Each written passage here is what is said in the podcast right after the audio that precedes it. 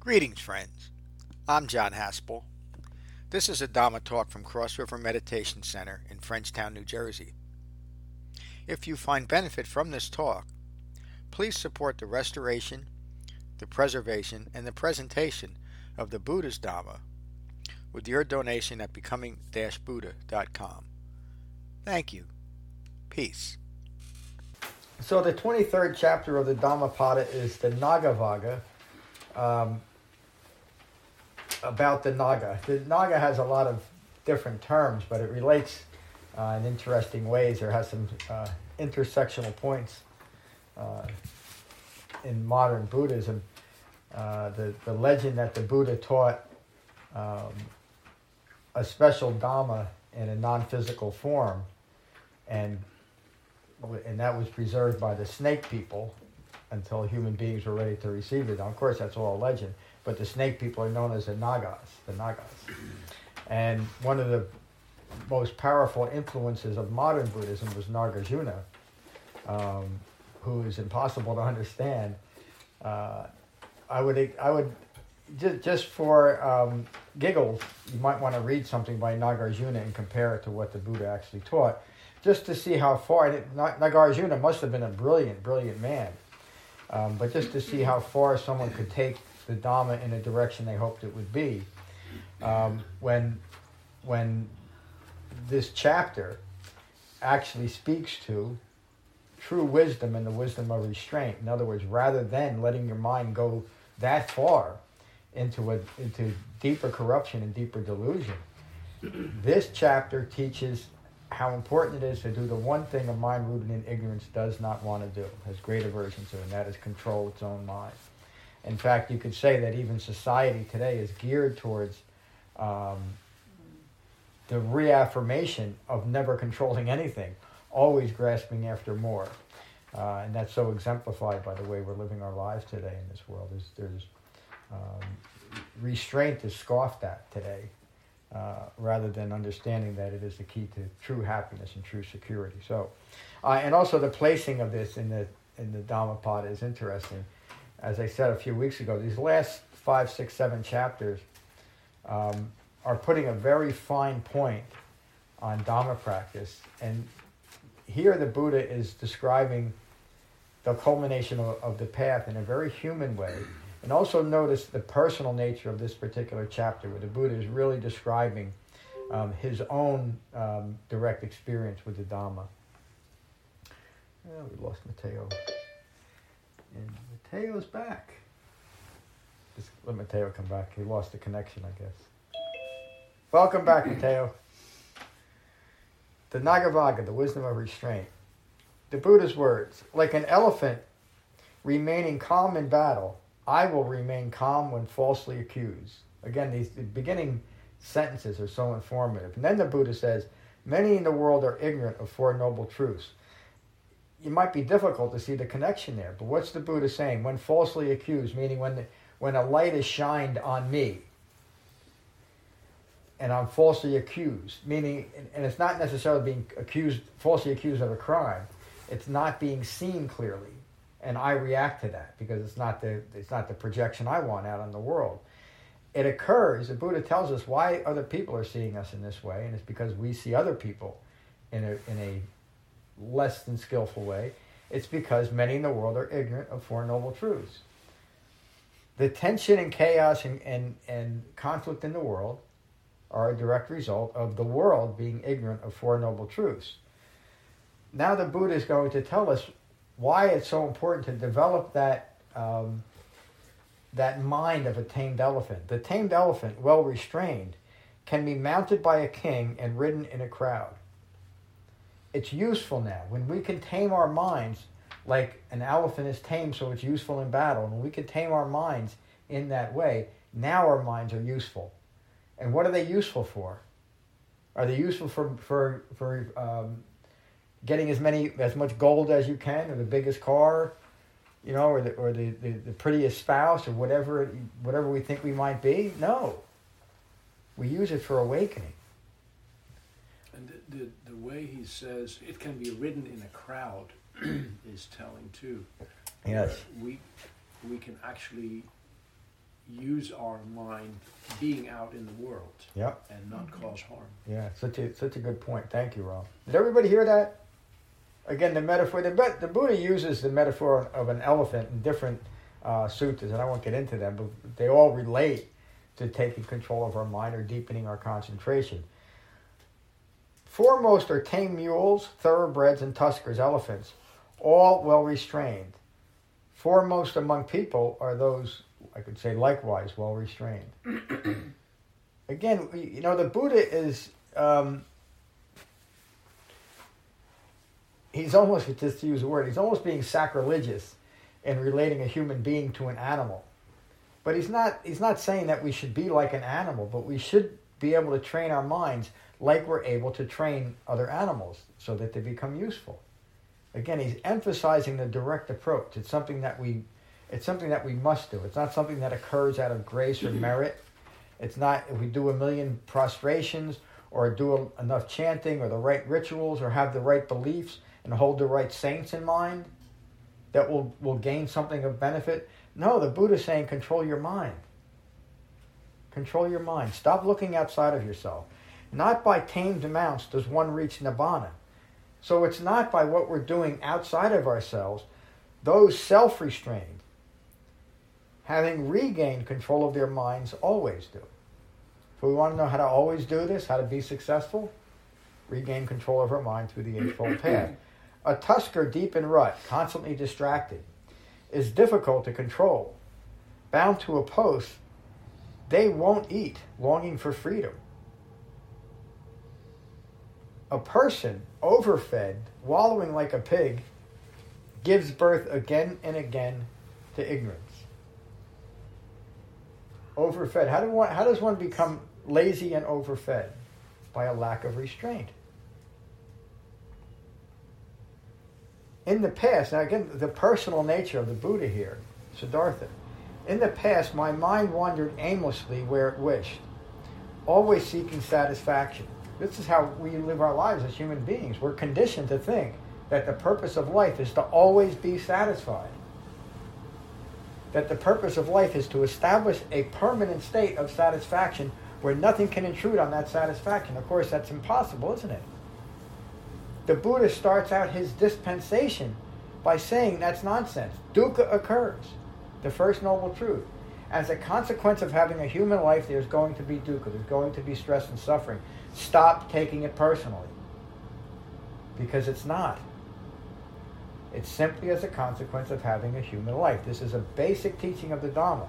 And it's realized through wise restraint, not grasping after more or grasping after whatever we hope will provide the aversion to what is dissatisfying to us. I'm going to preface what I'm about to say by my own words. Instead of grasping after pleasure, Take your pleasure in mindfulness. How simple could a teaching be? How simple could happiness be and satisfaction in a conflict free mind? It's rooted in mindfulness, but a refined mindfulness. It's a refined mindfulness that's rooted in jhana meditation that is able to hold in mind the Eightfold Path as our way of relating to the world from that framework and guidance of the Eightfold Path. Guard your own thoughts. Lift yourself out of the mire of ignorance like an elephant from the mud. What a great visual, isn't it? Lift yourselves up. The Buddha is almost pleading us from 20, pleading with us from 2,600 years ago. Lift yourselves up. It's up to us to do it. But we don't have to do it like Siddhartha Gautama did it. He had to figure it all out on his own. All we have to do is follow these simple directions and develop an eightfold path. Overcome any obstacles to, eh, to find a wise and prudent friend established in the Dhamma. Again, the Buddha is reinforcing that, that uh, profound understanding of wise associations. Overcome any obstacles to find a wise and prudent friend established in the Dhamma. Keep their company with mindfulness and joy. Keep their company with mindfulness and joy. Rather than the common human trait of, of getting into competition or breaking them down. If no wise and prudent friend established in the Dhamma can be found, it is then better to go your own way, like like a king. like a king leaves a, leaves a conquered village or a lone elephant in the forest. Let me read it again because I messed it up. if no wise and prudent friend established in the Dhamma can be found, it is better to go your own way, like, like a king leaves a conquered village or a lone elephant in the forest. So if you can't find a wise Dhamma practitioner to help you along the way, the Buddha is saying it's much better to, to go alone than to associate with something that is simply comfortable for you, because it's just a distraction. And I can tell you that, I mean, that's my, that's my experience. I couldn't develop the Buddha's Dhamma until I left all the other associations behind. And at that point in my life, I had a lot of them. I mean, I was, you know, I was a part of um, a couple of major sanghas and temples um, within a couple hours of here, at close associations with some of those teachers. Uh, and it was difficult at first, but I realized that my liberation um, resided in me turning away from those associations, like the Buddha taught here. It's not easy, you know, especially when we have um, we've developed close friends with people, uh, and it maybe even family members that are practicing something that, that just contradicts what we're trying to do here. But we also learn through the Dhamma, and the Dhamma provides the uh, focus to remain conflict free when no one else is doing what you're doing. In fact, that's the key to the Dhamma. To practice something that is unique. Remember the Anapanasati Sutta, where the Buddha taught, even during his time, that those who were actually developing the Dhamma were rare and unique in the world. It's just the way it is. Dukkha occurs. Isn't John also just to less class lesser pleasures? Yes, that's a good. That's such a good point. Thank you, David. Um, and this this chapter points it out again. David's making that point the lesser the, the, the lesser pleasure is in outside acquisitions or or the outside aversion to things that we don't want to happen to us. Safe relationships. Yes, especially relationships. But the Buddha says find pleasure in your mindfulness, in what you hold in mind. Mindfulness means to recollect or to hold in mind. So what are we ultimately holding in mind? what are we holding in mind? What's the proper response when something is distracting us or causing conflict? Reaction. A reaction to it. What's the response? This is not me. This is not mine. This is not what I am. Anytime you find a, a distracting or distressing thought, that's mindfulness. Reminding ourselves over and over again there's nothing personal here. That's the greater pleasure. That's the greater pleasure. Mm-hmm. The greater pleasure is in dispassion an impersonal relationship with the world. And many people will reject that out of hand simply because they can't fit themselves into that notion. What happens to me when I let go of all self referential views? Poof, you're gone. But all the difficulties that you have in the world are gone at the same time. Let's see who that is. Excuse me for a moment.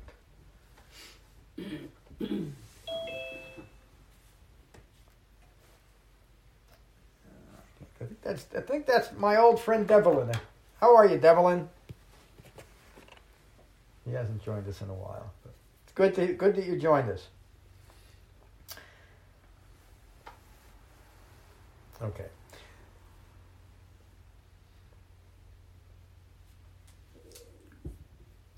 I was just reading the sentence and I wanted to characterize it. Um, again, it's another one of those profound sentences. Um, live carefully uh, live carefree like an elephant in the forest. The Buddha is describing how we should live in the world. Carefree like an elephant in the forest. There's nothing out there to affect us except our own minds. Once we've gained control of our minds, we've gained control of our moment by moment experience of our human life. Establish seclusion and abandon harm. There is no fellowship with fools better it is to live alone. Fortunate are, are wise friends when needed. Fortunate is contentment with what occurs. Fortunate it is to end ignorance before death. It's quite an admonition, isn't it? Before death, because you don't, you don't have any choice after it. You're done. Fortunate it is to end suffering and awaken. In this world, it is skillful to serve one's parents. In this world, it is skillful to serve monks and nuns and disciples. Skillful it is to develop virtue. Skillful it is to persevere, right, right effort. Skillful it is to restrain mindlessness. And skillful it is to, to develop wisdom. That's this chapter. Simple and direct and right to the point. Coming towards the end of the Dhammapada, it's making that, um, putting the emphasis on what is this all about. We've, we've heard all heard a lot of words. There are a lot of words that are connected to the Dhamma, but it comes down to what am I holding in mind?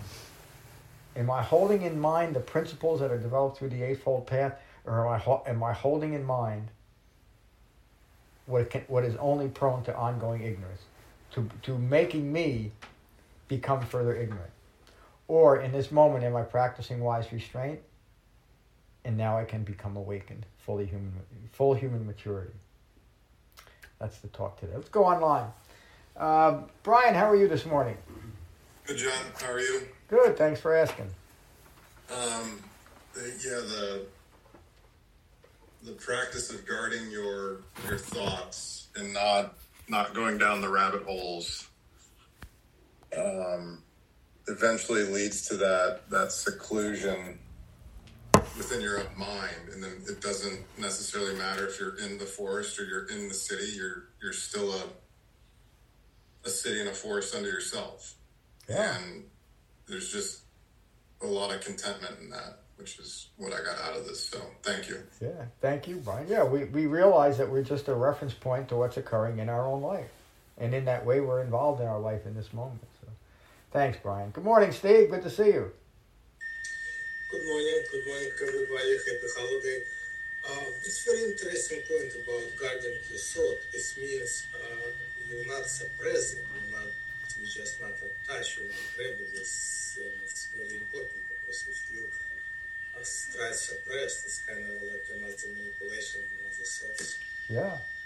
That's such an important thing to see. And even using the word guarding your mind um, points to, as a guard would say, yes, you can come in and you can't. We learn to guard our mind. We learn what we want. We don't learn, we practice wise restraint. Do I want to hold this thought in mind or not? And that's the choice each and every one of us has each and every moment of our lives. And it, it, it becomes, again, that's why I use the word refined mindfulness. It becomes just that refined. We have the choice of every thought that we have is our choice. Until we restrain our minds, it doesn't seem like it's our choice at all, does it? I mean, Most people that come to meditation are come because they feel like they can't control their minds. We, we've even given the words like monkey mind and that type of thing. Uh, we know that we need to do it. Very few people are actually able to do it, though. Even, I mean, my my inclination in Eastern philosophies wasn't to calm my mind. It was to find new repositories for my mind, new ideas, like such as bilocation or clairvoyance or that type of thing. Being able to see past lives. That's what I thought was the point of so-called spiritual practice. And it was. It was my spiritual practice for many years. It just kept me running around in circles until I realized what was most important. I wanted to learn what it meant to be a human being. And nobody that I came across could teach that until I found what Siddhartha Gautama taught, which is how to be a human being. Thank you, Steve. Good morning, Mary. Morning, John. Good morning, everyone. Um, the simplicity of this is very nice. It's uh, a reminder um, when you find yourself at odds to that you can get back on the path, Yeah. and um, I found it very useful. So thank you, John. Thanks for joining us, Mary. Good morning, Mateo. Hi, everybody. Um, yeah, like, uh, yeah, like the, what you taught today, especially the part when you say, uh, you know, to have a kind of careless approach uh, to be like an elephant in the forest. And I have a very practical question. So, uh, um, so in, in a period that we are living now, you know, in this pandemic, all this stuff, and uh, I think it's very not impossible, of course, but very hard to be careless whatever come around you because, like, in somehow maybe will affect you. Uh, a very silly example: if I got infected by somebody that doesn't behave, so it's it doesn't it doesn't depend anymore to my behavior to be careless or not. How how can I can apply this this sutra on that? How I can control my mind when uh, when something is Yeah. is out of my control? Yeah. That's such a such a great question, Matteo. And again, it shows an understanding of the Dharma. How can I do it when times are really bad? Of course, that's when we should do it the most. But we can only do it by, again, the, the this this chapter points to it, and the whole Dharma points to it, by dispassionately and impersonally seeing the things that are occurring in the world, including a pandemic like this. So we understand through the Dhamma that sickness, aging, and death are simply a part of having a human life. That doesn't mean we chase after sickness, aging, and death, but it does mean we acknowledge that that's simply a part of a human experience. And then we do whatever we feel is appropriate for us to take care of ourselves. There's nothing wrong, and it, there's nothing um, self referential about taking good care of ourselves. Even Siddhartha Gautama says every human being needs four things food, clothing, shelter, and medicine. He didn't te- teach an ascetic life where we should imagine that we're, that we're free because we don't need anything that, that uh, a human being needs, but we recognize it with wise restraint. So I know there's a pandemic out here. If I'm in a large crowd, maybe I should wear a mask. If you're someone who believes in it, I'm not. I'm not promoting one thing or another. I want to be clear about that.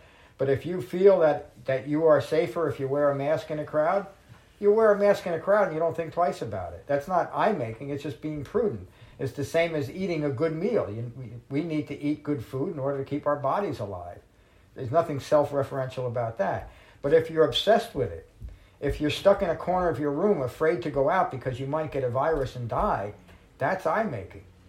And that's where the Dhamma in a well concentrated mind can help you because it un- because then we understand that yes, it's a it's a um, it's a special time in human history, but not so special. There's been pandemics before, but I'm living within one now. What's my mindful response? What's a response from a well concentrated mind that understands the Eightfold Path and understands that sickness, aging, and death is part of the human experience? It's a conflict free response. It might be wearing a mask, it might be getting a vaccine, it might be deciding all kinds of different things, but those are done calmly and dispassionately, just as a practical matter. So I hope that helps, Matteo. Thank you. Thank you. Yes. Thanks for the question. Um, Tom, how are you? Hi, Tom. I'm good, thank you. Um, yes, I'm listening with much um, interest, uh, but I will take noble silence today. I'm glad you're here. Devlin, say hello, please.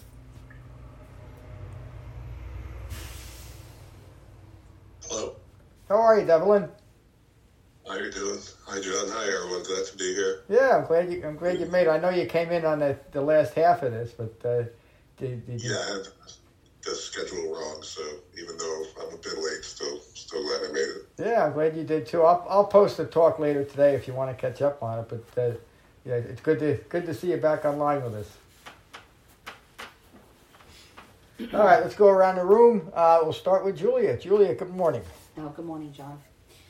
I really like this uh, this sutta. I like. Well, there's a lot of metaphors in here, and I'm an English teacher, so. Oh yeah, but, that's um, right.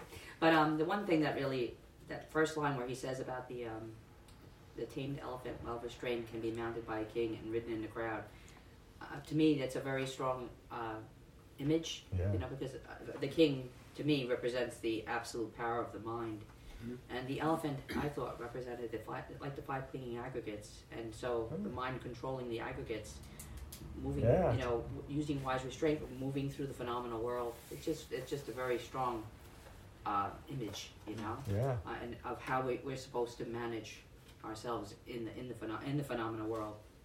So I really, um, I, I mean, there's too many of them. There's too many little, you know, things. But um, that one, that one really, uh, that was a strong one for me. yeah, that's the right take too. The, uh, the elephant represents the five aggregates, the, the personal experience of suffering.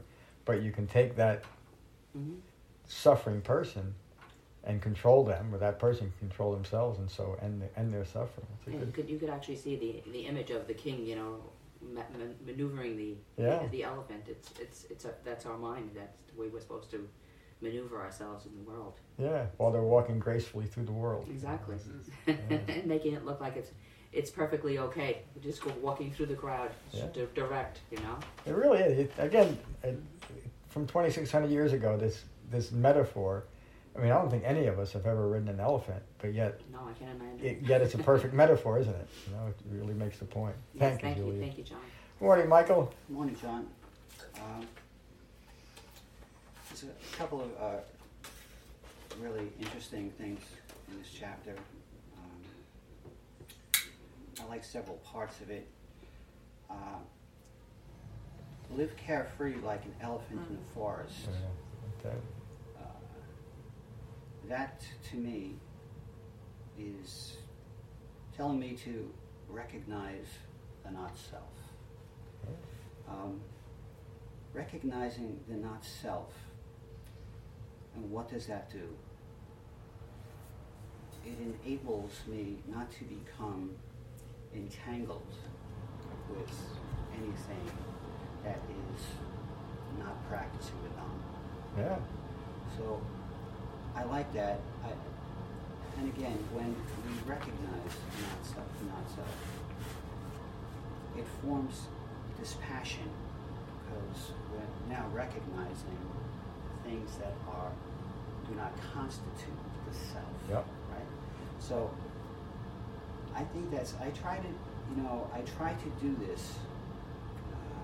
This this recognition of, of of just that, of just not entangling myself with anything that is self-referential. And I find that to be the most, the most I can do in the moment. That's all you can do. Stay, yeah, instead to stay concentrated in that. Um, I also like, and Buddha has said this several times. Uh, um, he mentions to put your effort, your right effort, into establishing Dhamma before death. But two chapters ago, he actually, the line, uh, the way it was presented, there was, he speaks with an urgency for, you know, for us to, hey, instead of entangling yourself with what's going on in the world, practice the Dhamma. You know, uh, be skillful and practice the Dhamma because, and I got that from like the intensity uh, from again any uh, from that ch- chapter a little bit ago. I got that it's almost like someone, you know, maybe my father telling me to, hey, listen, you don't have a lot of time. Get to doing what's what's important in this life, or else before you know it, this life will be gone. So there is an urgency there, but it's a skillful urgency to to recognize what the Dhamma is. So that's just basically what I got. So thank you very much. Yeah, th- thank you, Michael. You're, you're making that point that no matter what it is in this moment that's distracting us, is the living death that the Buddha talks about. Doesn't matter what. So it is. do it now. You know, the, the, all the you know the big piles of gold that you're chasing after, that's got nothing to do with human life. You know, if you want to have it, have it now. So thank you for making that point.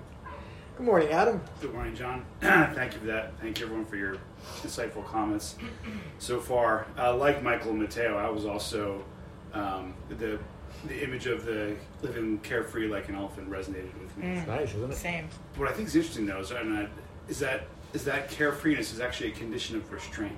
Yep. Oh, yeah. And that I think is, is what's it was very striking to me. I think it kind of also points back to the uh, the gr- the greater pleasure that David referred to. You know, rather than sort of uh, being pulled in every direction by these things outside of you, those lesser lesser pleasures. The greater pleasure of restraint is really a is ultimately a carefree condition. Yeah. Which I think is fascinating. It is, and and when you think about all the things that you wanted in your life, think about all the things that I wanted in my life. Not one has brought me any kind of lasting happiness. Nothing. Right.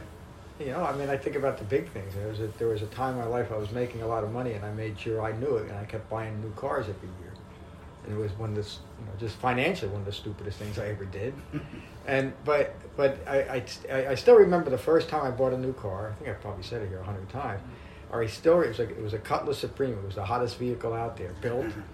And I still remember driving off the car lot. I was in Summit, New Jersey, out of the garage, hitting the street for the first time, and my first thought was, I just lost twenty percent. I couldn't realize. I mean, I, which is oh, true, but my own greed, I couldn't. I couldn't enjoy the brand new car. You know? And I thought about that. You know, I probably bought three or four new. It sounded like I did it for years. It was only a few years, but I thought that way every time. And it's just, it, and the the idea didn't make any difference because the image of I'm successful, I should have a new car. You know, it's just there was no no good reason for any of that, except I thought it was a good idea for me to do. Pure I making. It cost me a lot of money. Thank you, Adam. Hello, Kevin. Hello, John. Thanks everybody for all your wise comments. And, uh, I think also, um, really Buddha points out the refuge of the Sangha, you know, overcome any obstacles to find wise and prudent friends. Yeah. To stay a friend, established in the Dhamma, keep their company with mindfulness and joy. So it just really points out the importance of the Sangha.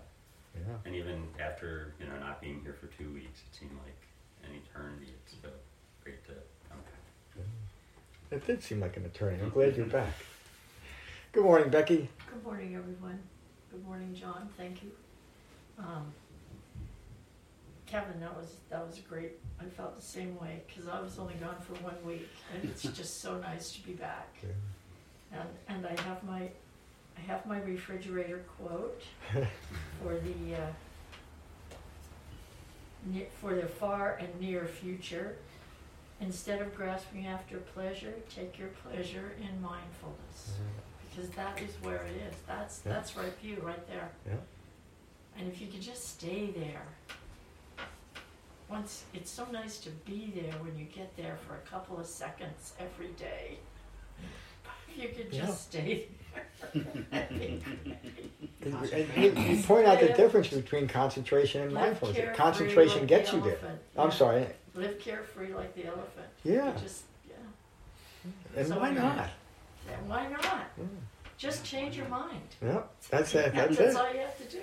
Yeah. Go get another one. Well, friend, Thank I- you, John. Brother Ken was right. You know, it's okay to lose your mind. You just go get another one. and we do it all the time, don't we? Thank you, Becky. Dharma teacher David. Hello, John. I go back to Mateo's question, Mhm. and then I bounce over to an elephant being carefree. Mhm. Yeah. And what's that mean? It, it means your karma, your your karma of there's no judgment. And I was going to ask you a question. In all your previous practices, was there judgment? Everything was about Everything judgment. is about judgment, and this practice is about not approving of something, but accepting of everything, and the equanimity that you live in, and that carefree word is a little casual for me. Yeah. But that elephant is equanimity. Hmm. So that's what I got. Yeah, that, that, it's excellent. You know, again, that we- how, how can I live without a care in the world? By not being entangled in the world. If I'm not in it, why should I have a care about it? Uh, But, but I can only do that if I understand what's occurring in the world. The first noble truth. You know, it, it- you see, everything just comes back into that resolution of understanding the nature of stress and the debilitating nature of our preoccupation with stress. You know, as exemplified as greed, aversion, and deluded thinking. Thank you, David. Dharma teacher Jen. Hi, John. Hi, everyone. Um, yeah, this has been a cool discussion. I think everybody sort of addressed Mateo's question, which also um, kind of brought me to that same phrase live carefree like an elephant in the forest. And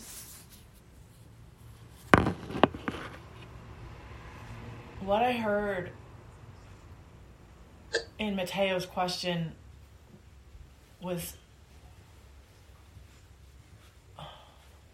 if you recognize if you're if you're seeing in yourself reaction to the stress of the world if you're seeing in yourself that you are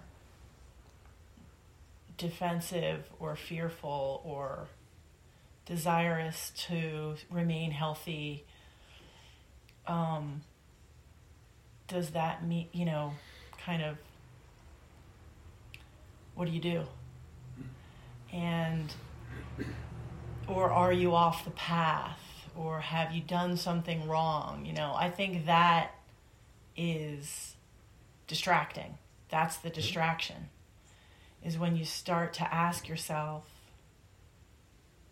what do i need to do in order to not be afraid or in order to not feel defensive just continue to practice so you're doing it. If you have, like Michael said, recognized that your mind is, that you're experiencing angst, Mm-hmm. then you're just keep practicing. I think, like Michael, I mean, I'm sorry, like David said, um, live carefree can feel like, well, how do you do that? You know, but the answer is that you continue to practice. So it's not like you have to choose, you have to choose wise restraint. You have to continue to choose it and choose it and choose it and choose it in order to live carefree. Well said, Jen. Yeah, the, the uh, we we can't be carefree if we're taking anything personal, and a thing like a virus that um, may, may kill us is hard not to take it personal until you really understand it. And even I mean, and I'm talking about just in practical terms. The, the practical terms are, um, it's very very rare for anybody to die from this particular pandemic, even though millions of people or hundreds of thousands have. There's a lot of people that live in the world. There's a lot of people that didn't die from this. And again, I'm not saying that we should be careless because being carefree means that we are careful enough to go Mm. out into the world and know that we're doing everything we can, but we're not losing our minds over things. And you could say that the difficulties that arose as a side effect of the response were because of that. But it, even that is understandable. That that can't be different than it is either. How, why can't it be different? Because it's what's occurring. So we we got how I can't remember how many billions of people there are in the world, but every one of those people is making a decision based on what they're holding in mind. Those of us that have developed a Dhamma and have a well concentrated mind and understand the basic nature of dukkha birth, sickness, aging, and death, not getting what we want, having an ongoing personal experience of stress and suffering, is having a human life that is unawakened. Now we can move to a well concentrated quality of mind that understands all of this. And so because we are we understand what's occurring, we can be carefree while being careful. Mm. It's it, Mateo, you brought up such an important point because it so relates to what everybody's going through today.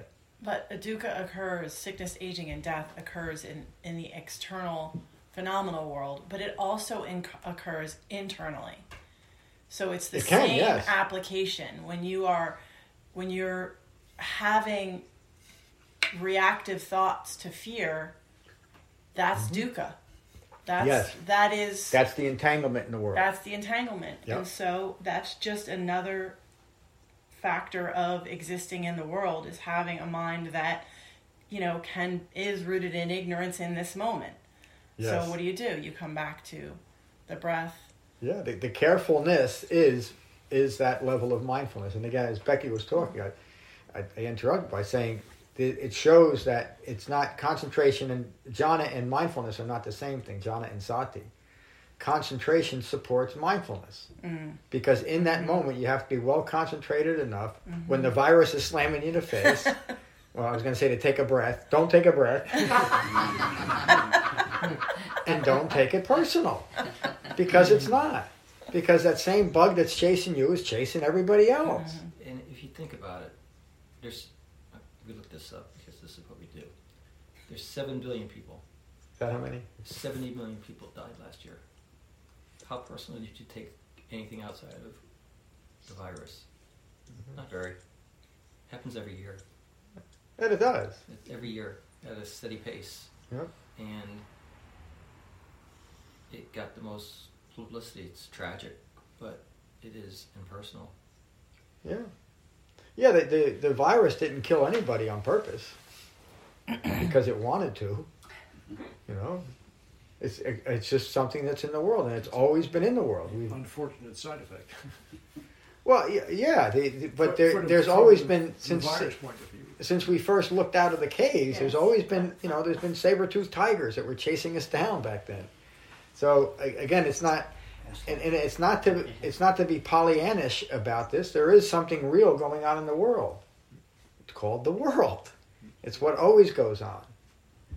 What is my response going to be? At each and every moment, I have the choice. Am I going to lose my mind over this or not? And it's easier to lose your mind over something that might kill us as opposed to coming across a beautiful flower.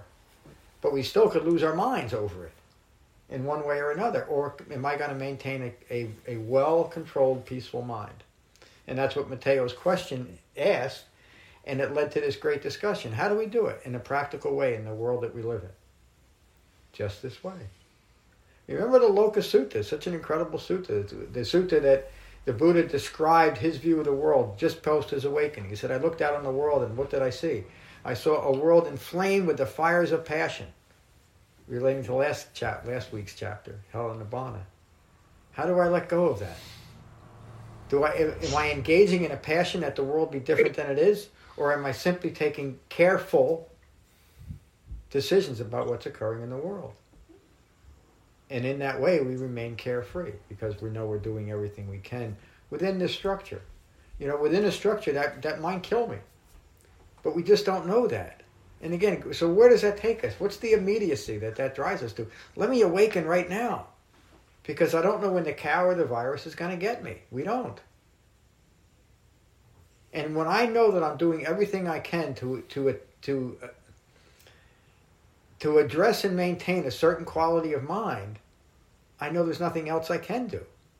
And again, that's where the carefulness leads to the carefreeness, because I've been careful enough to take to the Dhamma and awaken, and now I can live in the world, no matter what's occurring in the world, in a carefree way. Because I don't have to live forever. But I sure as hell want to live in this moment. You know? Dhamma teacher Ram. Um, yeah, this last line, actually, this last stanza, um, covers a lot uh, regarding Mateo's question. In this world, it's skillful to serve one's one's parents. You know, do the things that that need to be done. Yeah.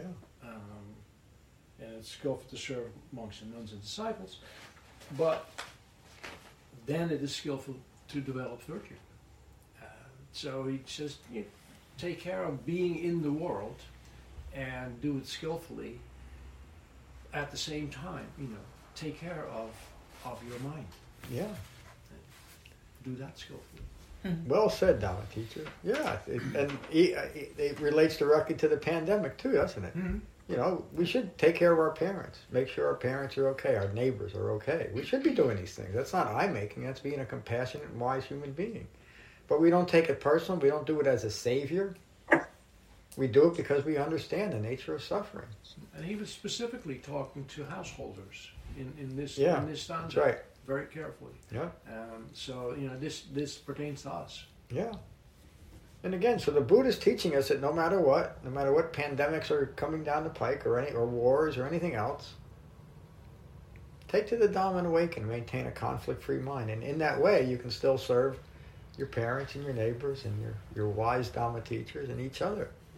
And we can we can live in a um, in a well focused sangha, carefree here, because we've established a refuge. You know, the triple refuge right here and right now and in our lives. Uh, it really is remarkable. I think as a sangha, you know, when I think about uh, all of us in this sangha, our international sangha, and the, you know, there's uh, there's probably I haven't thought much about this recently. There's probably 40 of us that meet on a regular basis. Uh, there seems to be about 16 or so in every class.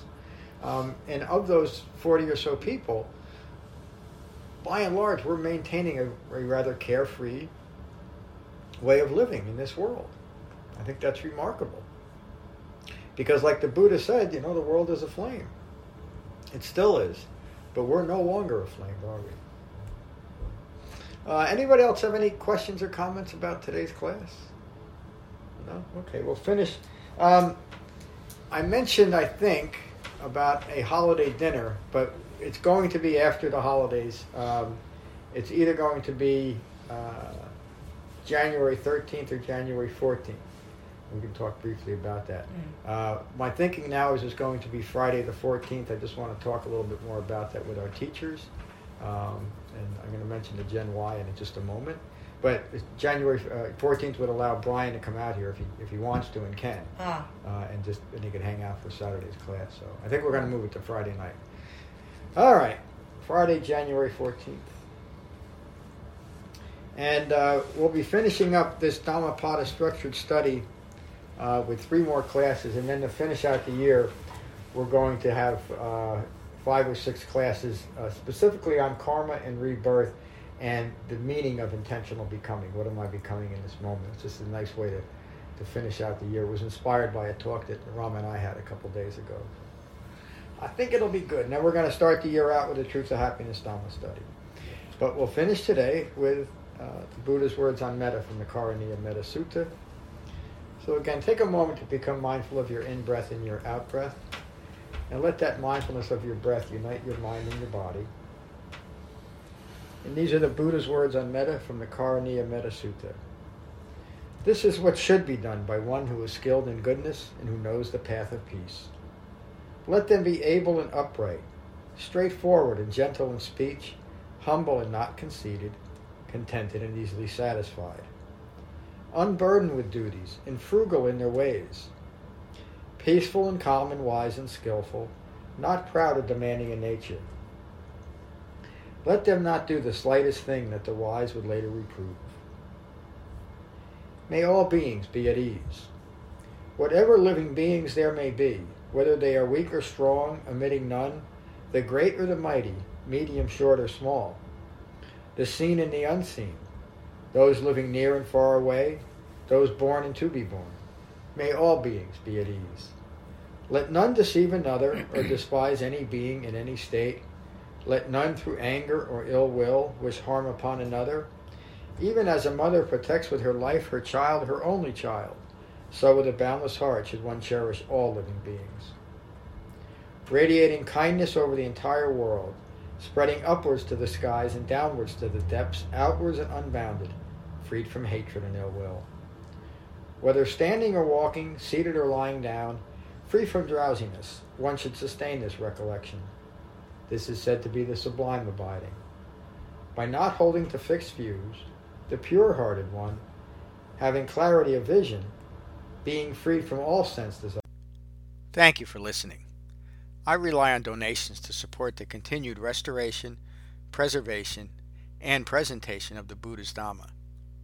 If you find benefit here, please consider a donation at becoming-buddha.com. Thank you. Peace.